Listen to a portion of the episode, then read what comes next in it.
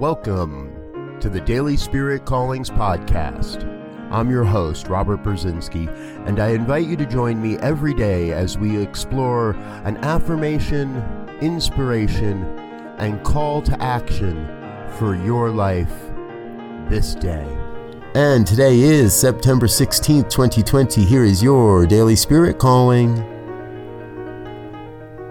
Everywhere I look this day, I see the beautifully abundant nature of the One expressing itself as all life.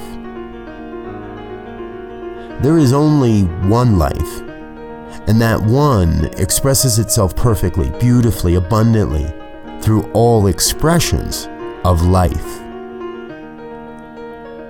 Today, you are called to see every moment of your day as the perfect expression of abundance and beauty. Thank you for listening to Daily Spirit Callings. If you found value in this program, please share it with your friends. Learn more about Spirit Evolving Ministries at spiritevolving.com. Until next time, peace and blessings. Go forth and prosper.